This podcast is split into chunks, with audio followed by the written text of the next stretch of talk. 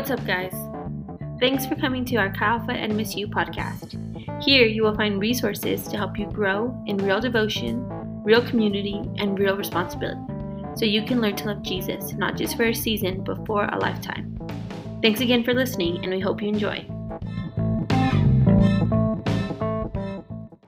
So anyways, let's pray and get started.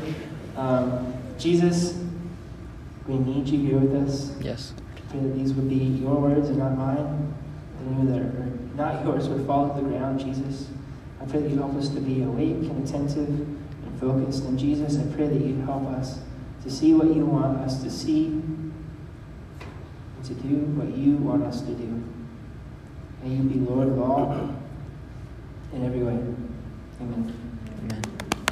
Cool. So I was writing the sermon earlier, and I was pondering about the nature of things that are good.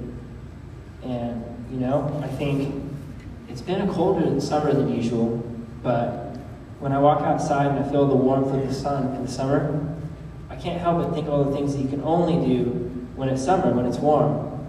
I think of barbecues and pool parties, and I realize how good this summer really is. But summer isn't good for everything, is it? Don't get me wrong, summer has its charms and its perks, but can you imagine waking up on Christmas Day and it's 100 degrees outside? It'd be a bummer. Personally, my favorite time of the year is the fall. I love seeing all the leaves on the ground, and football season, and the time for new friends, and new adventures, and new hobbies, a small group gets started. And I see that the fall, too, is a gift from God. But even though fall is my favorite time of year, it can't last forever. There's only so many leaves that can fall, only so short the day can get before it gets too cold and you gotta go inside and enjoy winter break and the holidays with family.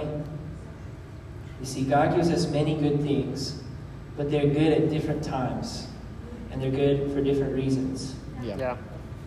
What foolishness it would be to sit around and wish for the fall all spring, just to turn around and wish for the spring when it finally becomes fall. The key to gratitude is to realize what good things God has given you right now and to enjoy them with all your heart. That's good. So tonight I'm going to talk about a thing that is good, but for many of us, it might be starting to change seasons a little bit. I'm going to talk to you about your relationship with your family. Now, family is something that was meant to be good. But I know that when I say that, some of you look at your family and you know that it is not what it should have been. You feel in your heart a longing for something that was not the way God intended it to be. And that longing that you feel is actually a good thing. Realizing that things are not the way they are meant to be in the world should motivate you to seek out and find the one thing in all the world that really is right and good. Now, for others, family was and is a very good thing. But even if your family is wonderful, as you get older, your relationship with your family should start to change a little bit. You'll always love your family, of course, and you should cherish your time with them, but the way you relate to your parents and siblings at 7 years old, or 10, or 15, should start to change when you turn 18, and 19, and 20. Your family experiences as a child are meant to be good for you, even if they weren't, but in a different way than your family experiences as an adult should be. Just like summer is good for pool parties and winter is better for Christmas. And this was so even for Jesus. Even to the cross, Jesus loved his mother dearly. But even Jesus' family growing up was not always what it was meant to be. And there was a time when something shifted in his relationship with them. And that's what I kind of want to look at tonight with our scripture. We're going to be reading from Mark chapter 3, verses 20 and 21, and then we're going to jump to verses 31 through 35. To give you a little context, in this passage, Jesus' ministry had just started, it's beginning to pick up. Jesus just chose his 12 disciples, his closest followers, and he's starting to preach, and people are starting to notice him. And a crowd is starting to gather. The Pharisees They just finished accusing him of being demon-possessed. People wanted to kill him. And Mary, Jesus' own mother, and his little brothers are starting to worry about it. So here's what happened. Let's welcome Christian up to read our scriptures. He's right here.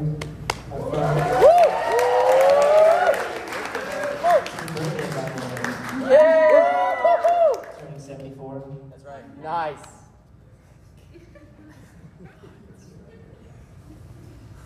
Then Jesus entered the house, and again a crowd gathered, so that he and his disciples were not able to eat. When his family heard about this, they went to take charge of him, for they said, he is out of his mind. Then Jesus' mother and brothers arrived. Standing outside, they sent someone in to call him. A crowd was sitting there around him, and they told him, your mother and your brothers are outside looking for you. Who are my mother and my brothers? He asked.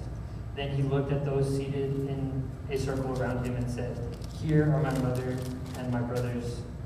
Whoever does God's will is my brother and my sister and my mother. Yeah. Now, this sounds kind of harsh, doesn't it? Can you imagine what Jesus' mother and brothers thought when he left them standing outside? They come all this way, and Jesus left them out there. Now, anytime Jesus does something that you or I don't understand, we have to remember that Jesus was right. Yeah. When there's a difference between Jesus' words and actions and ours, we must realize that the fall is in our judgments, not his. Yeah. So, why did Jesus do this? Now, I don't want to give you the wrong idea. Jesus did not always act the way he acted in tonight's scriptures. The first time Jesus is seen interacting with his family is in Luke chapter 2. You can look that up later if you want to. He was 12 years old, and his family went to the temple to celebrate this Passover feast. And there was some miscommunication. So his mother and father, Mary and Joseph, had lost track of where Jesus was. Mary thought Jesus was with Joseph, and Joseph thought he was with Mary, traveling with the women. And so they had traveled 3 days going back to Nazareth, where they lived, before they realized that he wasn't with either of them. And when they came back to Jerusalem, they found him in the temple courts, learning from the teachers and asking questions. And when they found him, he was very respectful and submissive. He told them that he was in the Father's house learning and being about his Father's business. But then he turned around and he went back with them to Nazareth. Jesus modeled for us that even as the Son of God, he was willing to obey his imperfect human parents. He respected them and grew as a child more and more wise and mature. But between that event and this one, a lot had happened.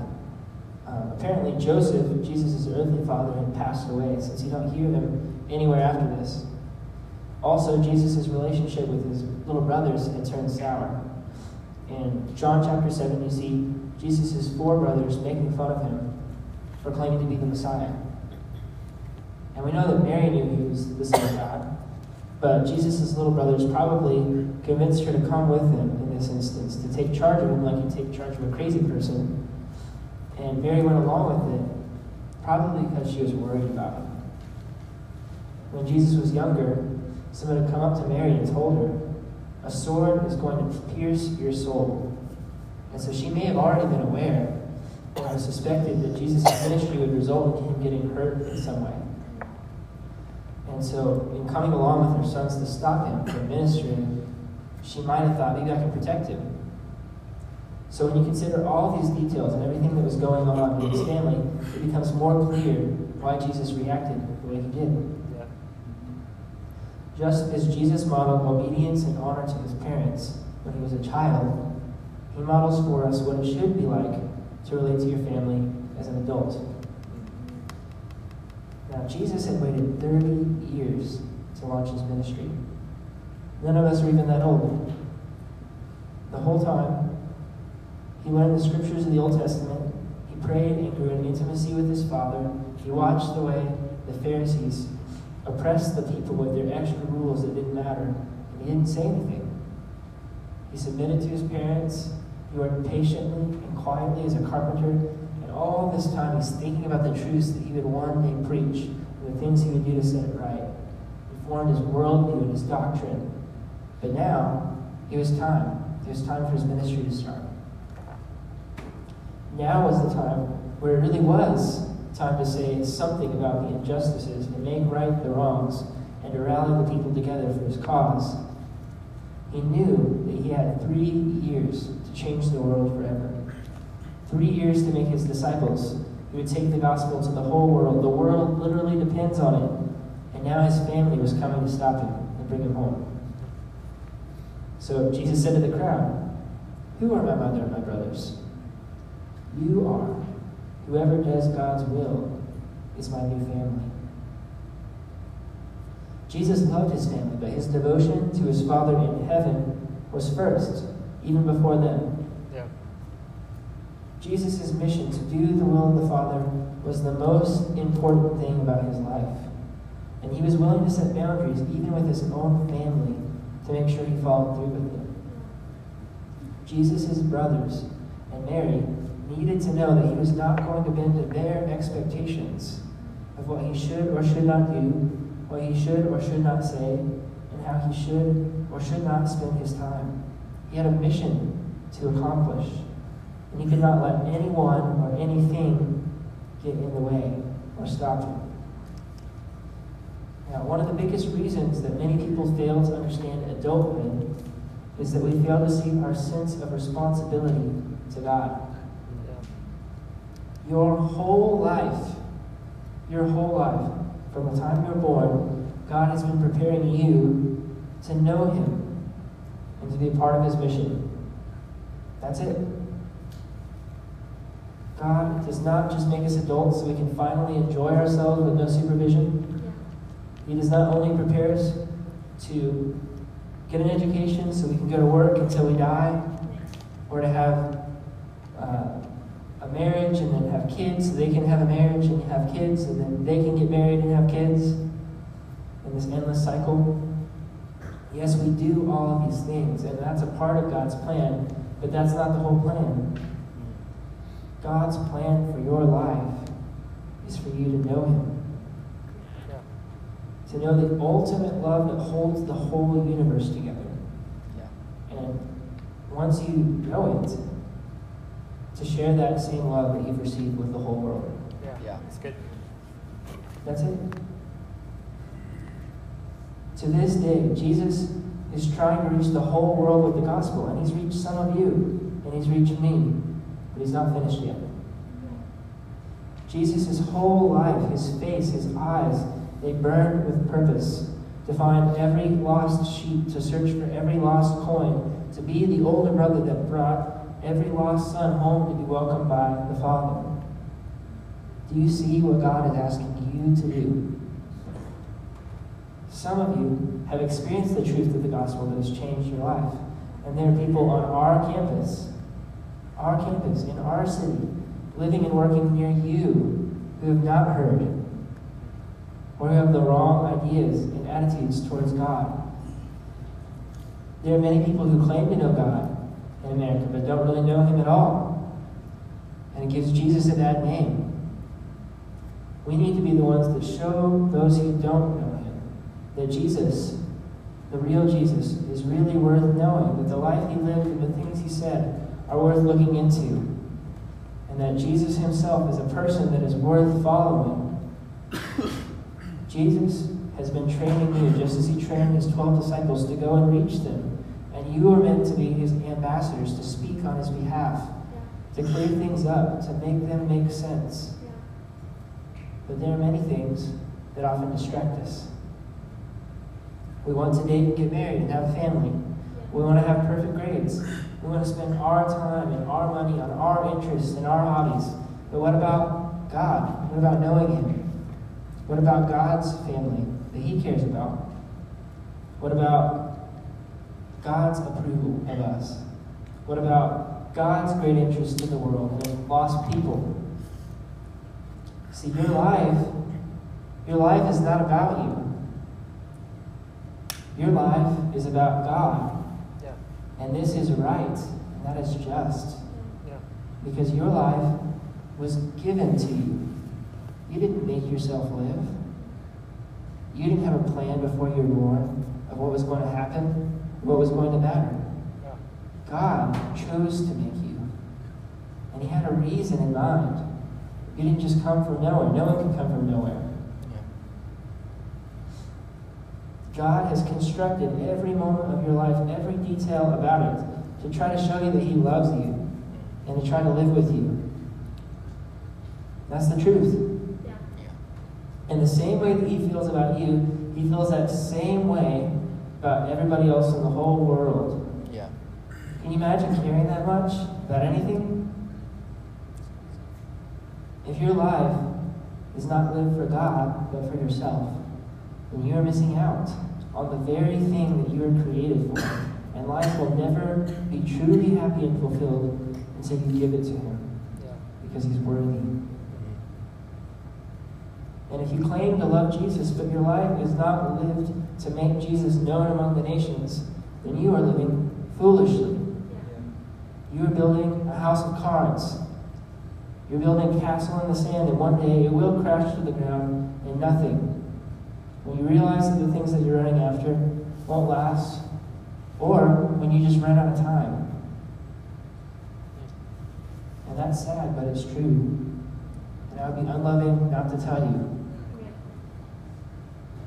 And if your purpose in life is different from God's purpose for your life, then your relationships will never be what God meant for them to be like. We're talking about relationships this summer. This is the thing we have to get right if we want them to go well. For some of us, we have an amazing family, and it's easy to want to spend lots of time with them. And there's nothing wrong with spending time with your family, but sometimes we have to make sacrifices for the things that are important to us. If you go home all weekend, every weekend, to see your parents and your siblings, how are you going to make your small group feel like a family too, when you only see those guys or those girls on Tuesday and Thursday nights? Sometimes you have to choose to go home much less often so you can do what the Lord is asking you to do. Yeah. If your family is in town, you might have to go and see them for just a few hours on the weekend rather than the whole weekend. If your family is out of town, you might have to go see them something like every 3 weeks or every 4 weeks rather than every other weekend so that you can make your small group your family for these short periods of time that you have to pour into them. If your life is really about making Jesus known, and you only have 16 weeks and a semester to show these people what Jesus looks like, do you really want to be gone for half of the weekends? If this is really the thing that you love and that you think about.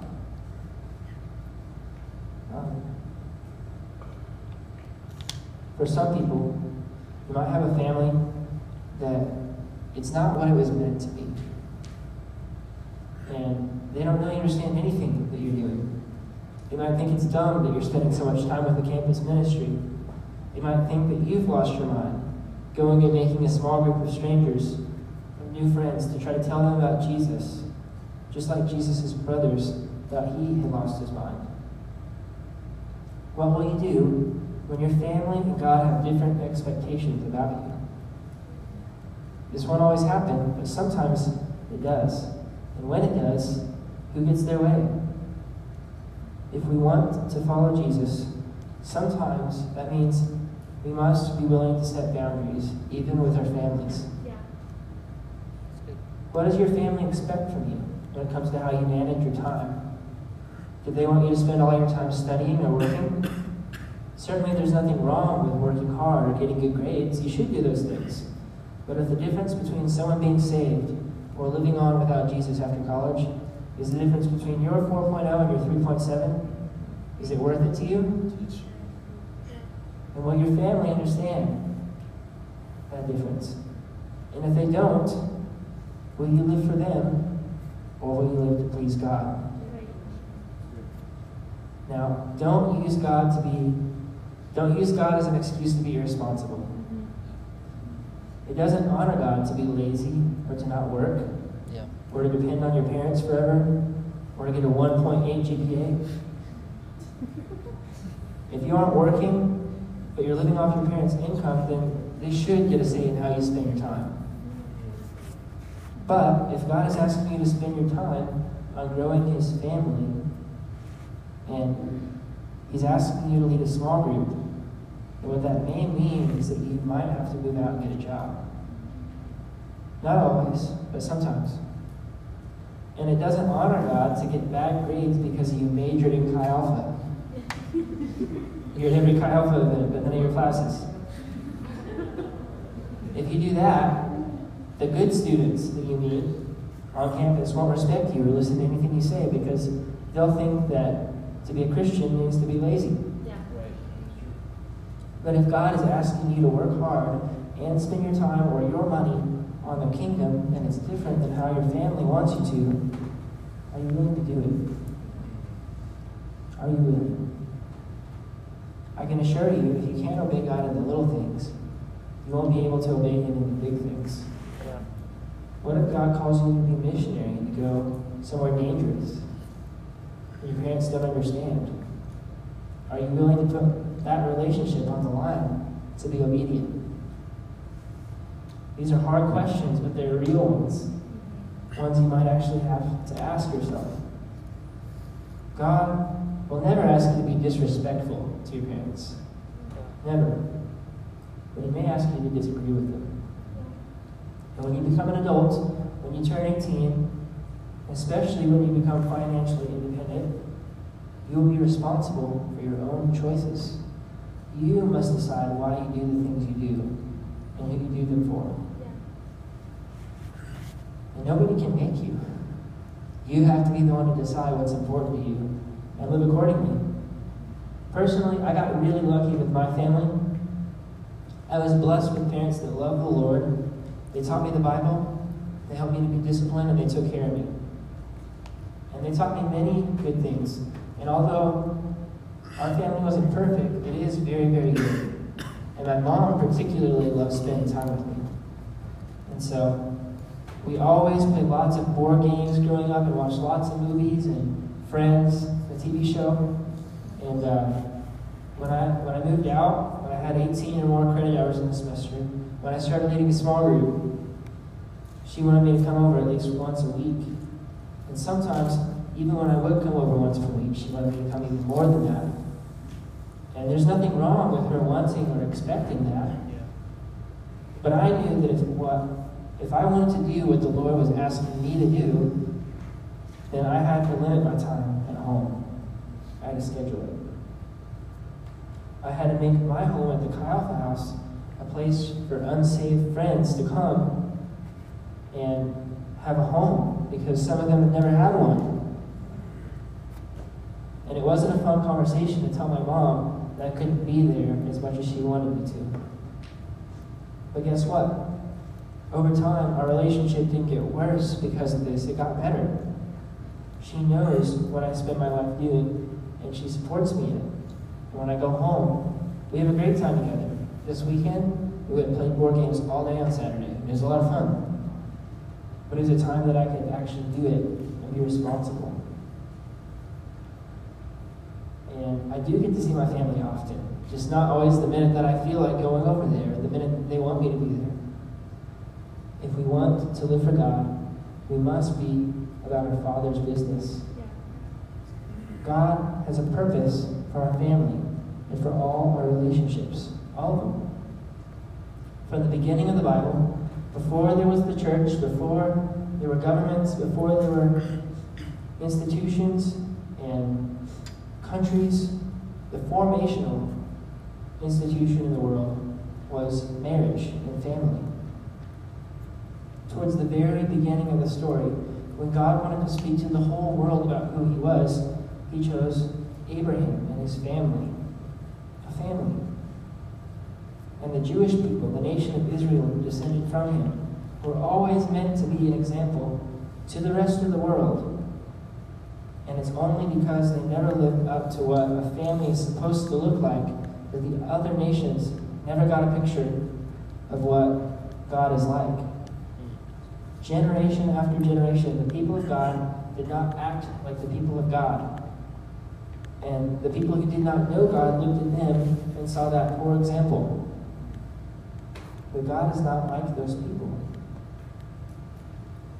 When Jesus came, He expanded the family of God to include non-Jewish people, to include us, So we are the church. We are the body of Christ in the world, a physical representation of who he is. We are now the family that is meant to point the whole world to who God is. And the family was always meant to be a symbol that points to something greater than just the family. Yeah. It's really interesting. The command to honor your father and mother in the Ten Commandments is the only one that comes with the promise that most of the time the reward is a long life. Isn't that cool? God values family. Family is so good, but family is not ultimate. And many of us know that because we've experienced the kind of family that isn't ultimate. Just like everything in the world, your family is a reflection of the heart of the most beautiful person that exists in the whole world. But when that reflection becomes blurry, you lose the picture in the reflection. Some of you know too well that just as much as your family has the capacity to fill you up with every good thing as a kid, it also has the potential to hurt you more deeply than almost anyone else can. And some of you have been hurt deeply. If that's you, I want you to know that Jesus sees all the pain that you've experienced, every little bit of it, and he was with you the whole time, crying with you. And Jesus wants to restore you and heal you if you've been through those hurts. In fact, even though some of your family might have beaten you, Jesus took a beating for you. If some of your parents ignored you and didn't pay attention to you, Jesus is always listening to you. He's ready to spend time with you if you listen to him and give him that time. In fact, he's calling out to you right now. If some of your family told you that you're never going to amount to anything, Jesus wants to tell you that he believes you're very special and that you really can change the world. If some of your family abandoned you, I want you to know that Jesus will never leave you, even if you try to leave him. If some of your family has torn you down, Jesus wants to restore you and lift you up. And he doesn't only want to restore you, he also wants to restore your family. If you'll be patient, if you'll give your life to the Lord, if you'll be the example, in time, Jesus will change your family, and he'll make it more like what you always hoped and always dreamed it could be. Gradually. But it takes time. You have to be patient. God would invite you to reconcile with him and to embrace this new family that God has given you with your brothers and sisters in Christ. In the meantime, while things really aren't how they should be in your own family, you can find so much that you've missed in real Christian friends, and don't shy away from it. Seek it out. These people really will care for you. Many people who find themselves hurt deeply by their families can find in Christ a sense of fulfillment and acceptance from the people of God that they never even realized that they needed so badly. We ought to be there for one another and love one another and include one another on purpose. We need to be the family, to the lonely, to those who have never seen what family looks like, real family. And for those of us who have great families, we have to keep family in its right place, or we too will lose the reflection of Jesus that we've always enjoyed. When anything becomes more important to you than serving God, becomes an idol. When there's a line between serving God and serving your family's expectations of you, you must choose God or you are sinning. One man in the book of Luke came to Jesus and asked to follow him. And when Jesus said yes, he said, "Okay, great, let me wait for my parents to die, and then I'll come follow you." So Jesus said, "Let the dead bury their own dead, but you go and proclaim the kingdom of God." Another man came in and said, "I will follow you, but first let me go back and say goodbye to my family." And Jesus replied, "No one puts a hand to the plow and looks back is fit for service in the kingdom of God." And in Matthew he said, "Anyone who loves their father or mother more than me is not worthy of me. Anyone who loves their son or daughter more than me is not worthy of me. Whoever does not take up their cross and follow me is not worthy of me. Whoever finds their life will lose it, but whoever loses their life for my sake will find it." Jesus' followers in the Bible literally had to leave their families forever to follow him. Nearly all of them died a horrible death, but they gained a spectacular resurrection, and for eternity. Now, are you willing to do what they did? Jim and Elizabeth Elliott were willing to. They went to an unreached tribe of people where they knew that everyone who had gone there as a missionary before had been killed, and yet they still went. And Jim was killed as soon as they arrived. And Elizabeth stayed and ministered to the very people who killed her husband, and they got saved. But it was only because she loved Jesus more than her husband. And only because they both loved Jesus more than they loved each other. You're willing to do that. If your dating relationship, if your future marriage isn't like that, it's not worth having. You will one day be the one starting the family. What will it look like? Will it be marked by a love and service for Jesus always? Or will it be marked by compromise, comfort, and self-preservation? I remember going to Derek and Natalia Lynn's house every week when they were on staff here, and there was a sign in their living room that says, "A missionary is someone who leaves their home so that others can find theirs." And it dawned on me one day that the only reason, really, that we are all here is because this team of 10 people cared about us enough to move 12 hours away from all their friends and family were. But now look at us. A new family exists here that would not have existed otherwise. Yeah. There's a promise for those who love the Lord more than anything else. It's a beautiful promise. It says, "Truly I tell you," Jesus replied, "no one who has left home or brothers or sisters, or mother, or father, or children, or fields for me in the gospel, will fail to receive 100 times as much in this present age, homes, brothers, sisters, mothers, children, and fields, along with persecutions, and in the age to come, eternal life." Jesus said, "Whoever does God's will is my brother, my sister, my mother."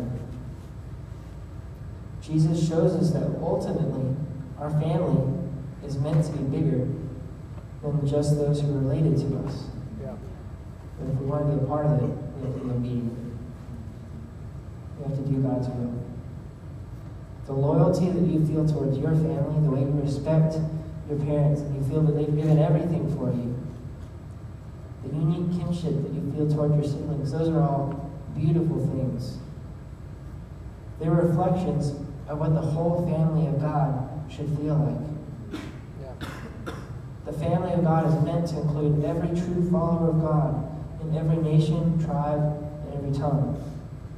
Imagine all the human race living together as one giant family, loving one another perfectly, perfectly loyal to one another, honoring and cherishing Jesus, who loved us and gave himself for us so that we could all be together again. But we aren't there yet. We're missing too many brothers and sisters. Our Kai Alpha is missing too many chemistry majors, and athletes, and people in fraternities and sororities, because we haven't gone out of our way to find them and feed them the Word of God, and fight for them to know Jesus. Our family is missing the Iranians and the Chinese and the Moroccans, even though they are literally on our campus here in Las Cruces, yeah, because we have not invited them to the family dinner. While Jesus asks us in some ways to distance ourselves from our natural families, It is always to bring an even wider, deeper family together. We were once the ones that were distant from God, and He pursued us and came to earth and lived among us. We were confused about the way life works, and He showed us the truth. We had rebelled against God and had our hearts set on running from Him and trying to make our own way and find our own happiness. But Jesus died the death that we deserve to die. And in spite of all this, Jesus still wants us, and He still invites us. Yeah. Jesus left His family so that we could be joined to His. And we too must leave our families to invite others into the ultimate one. Yeah. Yeah. I'm going to give you 4 ways to respond tonight. And I'll put a slide up at the end so you know you can kind of look back over it. But you might need to respond to just one of them, or you might need to respond to 3 or 4. First, if you've never joined the family of God, I want to invite you to do so. What you need to know is that Jesus loves you and He wants to be with you. In fact, it's the very reason why you exist. You really need to give your life to Him. And you've got to be willing to do whatever He says. He gets to be the boss because He really is. But first, you need to come to Him. You need to talk to Him. You need to let Him know that you're sorry for running from Him all these years and for doing so many things that have broken His heart. And then become part of the family. When God's family from all over the world lives together perfectly, will you be there? Will you be part of it? It's whoever does God's will. It's whoever is willing to love Him back. Come and meet some of these friends who really love you, and they'll love you the way that you wish your family would have, because Jesus has already shown them love in this way. Talk to God and let Him know that you want to be with Him. So that's the first one. Secondly, if you're listening and you're thinking, my family growing up was not what it was meant to be, I want to invite you to do a few things. First, I want to invite you to think of the way that you've caused your family to be less than what it was meant to be, the ways you've caused it. Then I want you to make plans within this week to go and apologize and make things right with them. And then, if you've hurt your family and done things to make it less like a family, I want to challenge you to work on those relationships. And then also to forgive them. If you grew up in any family, you were probably hurt by them in lots of ways. Even if your family was great, you can probably think of lots of things that hurt you, that your parents said or did, or your siblings, or maybe both. If we're going to represent Christ, we can't have bitterness in our hearts. Yeah. Even if they aren't sorry, you need to truly forgive them from your heart, because you're hurting you and not them. You might need to tell them that you forgive them, and actually tell them. And you definitely need to pray for blessings in their life, and even for their salvation if they don't know God. Make a commitment to serving them and loving them, even if they don't treat you the same way back, ever. So that's the second thing. Think about your family, reconcile, forgive, and serve. Now, the third way I want to give you an opportunity to respond is to set your priorities straight. If there's a boundary that you haven't been setting with your family, you need to ask God what to do and seek out some advice from a trusted mentor. Navigating family relationships when it comes to priorities is hard and can be difficult to know exactly how to do it, but as a disciple of Christ, we must do it. So talk with someone tonight before you leave about how to approach the situation. What boundary do you need to set up so you can be obedient to God? What expectation do you need to set right? And how can you communicate that expectation in a way that is kind and respectful and reflective of who Jesus is and how He would communicate? And fourth, lastly, if you haven't been taking responsibility for God's family, I want to invite you to make a commitment before God and before your brothers and sisters that you will do whatever it takes to learn to be a soul winner. This is one of the most challenging but rewarding things that you'll ever do. Ask the Lord to make you wise and obedient, and be willing to take every step that He tells you to make. Again, you'll need to find a mentor who will meet with you regularly, and he'll show you what to do and how to bring people into the family of God. Don't make a commitment that you won't follow through with, but don't hesitate to make a commitment because you're more comfortable disobeying. Choose to serve the Lord and also follow through on your word. So in recap, here's the slide with all of them. If you haven't already, I'm inviting you to join God's family. Make things right with your family. 3, set your priorities right, your expectations. And then 4, become a soul winner. You haven't taken responsibility for God's family. So I'm going to play a song, and during this time you can think about it and pray, and then we'll be done. But don't hesitate to keep praying if you need to, even if everybody else is talking and going out to hang out there. And don't leave tonight until you have all the conversations you need to have, because chances are we won't do it if we leave here. Jesus, we love you. Pray that you just move in this place, oh Jesus. Soften hearts that need to be softened. Help us to be obedient to everything that you're asking of us, and to do it quickly and joyfully.